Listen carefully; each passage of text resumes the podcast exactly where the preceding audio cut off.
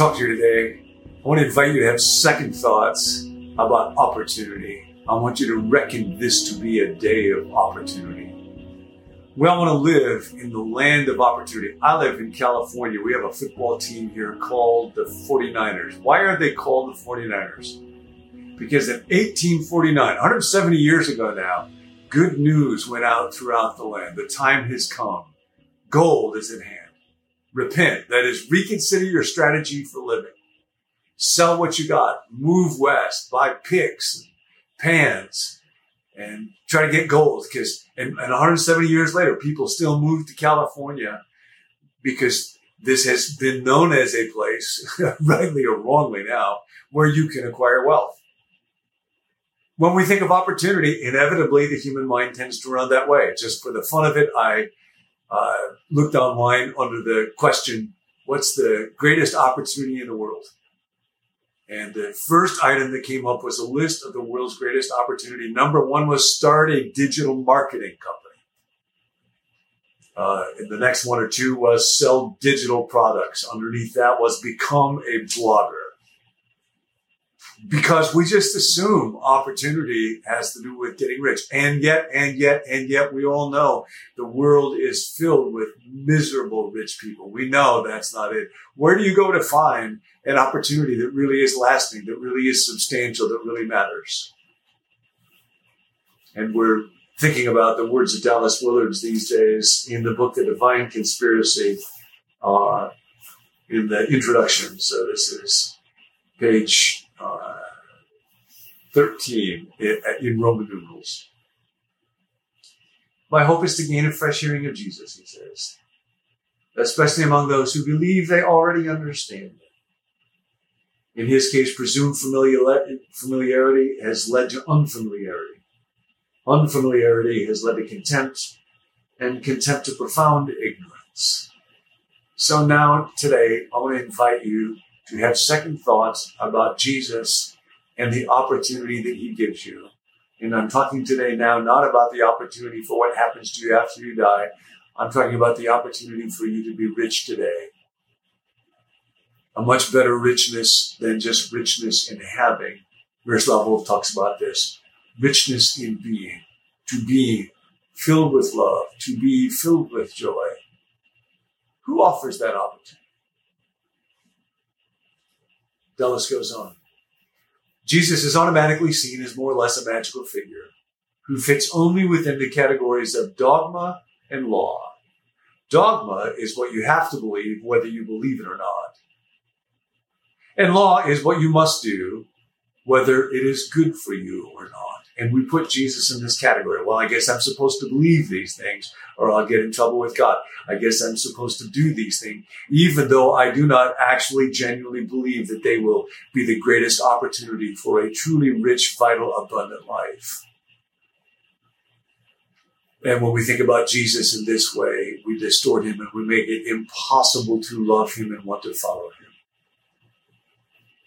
Now, in fact, Dallas says, Jesus and his words have never belonged to the categories of dogma or law.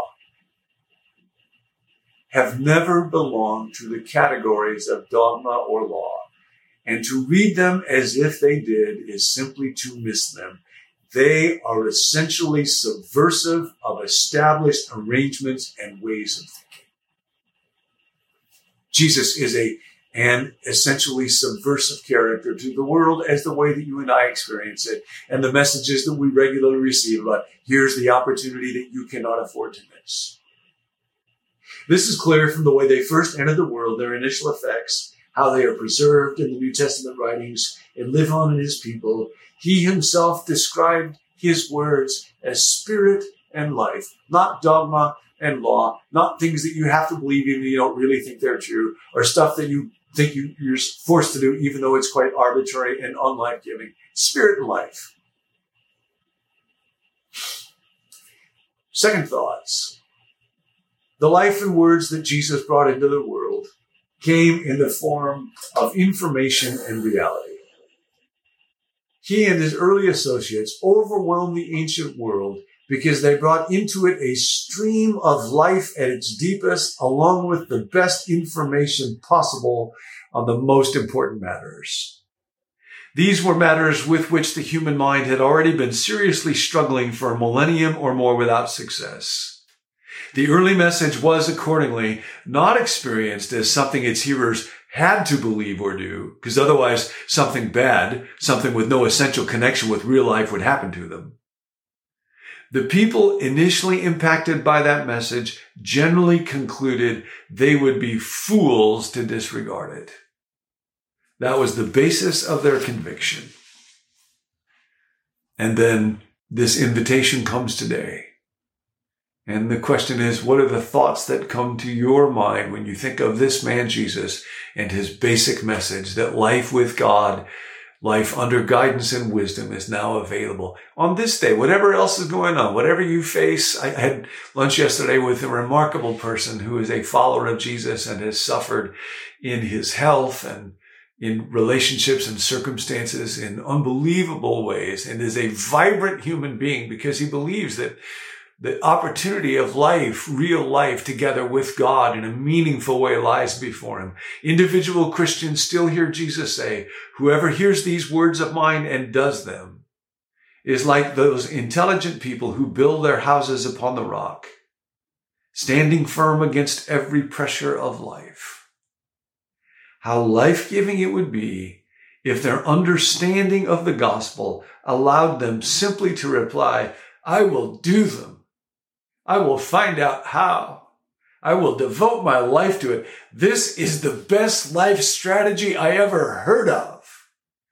And then go off to their fellowship and its teachers and into their daily life to learn how to live in his kingdom as Jesus indicated was best. Now, that's opportunity. That has been around for a lot longer than 170 years. And that's the invitation that I want to present to me and to you today. This is a day of opportunity. We live in a time of unbelievable opportunity. But it's not because of finances. And finances have never made the world go round. They have never made people's lives secure or meaningful. They matter, but they are not ultimate. The opportunity is to be with Jesus and learn from him how to live. And George MacDonald wrote about this years ago in a way that's always been very, very helpful and centering to me. His character in one of his books is supposed to be a pastor, but realizes he doesn't even know what he believes. And the question that both haunts him and then centers him and turns his life around is this: have I ever done one single thing because Jesus said to do it?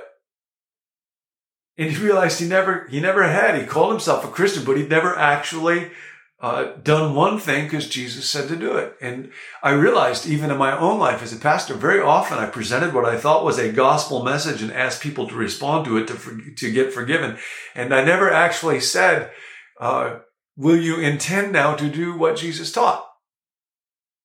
And one of the problems there is often the way that we think about obedience. We need second thoughts about obedience. We think about obedience as just mindless compliance, lemmings, sheep jumping off a cliff. No. Obedience, rightly understood, is full of initiative and creativity and imagination and possibility. It builds on and does not detract from our humanity, but it does take from Jesus wisdom about how to live and to do what he said, to become a person that loves God and loves other people, to desire to bless, including blessing those that curse me, to lay aside anger as a means for revenge and bitterness, to trust that God is with me enough today so that I can be generous to other people, to look other folks in the eyes and see within them image bearer, and offer them kindness and encouragement and courageous truth. From one moment to the next, that's what lies before you today. So the invitation right now is to say, this is the best opportunity I have ever had. I will do it. I will do what he says. I will find out how. Now today, when anger comes, or fatigue comes, or fear comes, or confusion comes, or enthusiasm comes, or you see another person, or you have a problem that you do not know how to solve, or you want to lash out, or you want to hurt somebody, or you want to be impatient, to pause and say, now, my friend Jesus, would you be my teacher? Can I walk with you through this day? To look at this as a day of divine opportunity, to be a spiritual 49er. The best invitation ever given to the human race, and it's yours today. Second thoughts about the day. Hi, I'm Tim. Thanks for joining us here at Become New. We hope that these videos help you to grow spiritually one day at a time. If you'd like to find more resources, you can go to our website, becomenew.com. There you can sign up for the daily emails that go along with each video. You can access our full library of videos there. And you can let us know if you're interested in some of the upcoming leadership resources that we're working on right now. If you've got a prayer request, we would love to pray for you. You can text us that request at 855-888-0444. Our team meets daily Monday through Friday to pray for those requests. And so thanks for letting us come alongside you in your spiritual growth journey. We'll see you next time.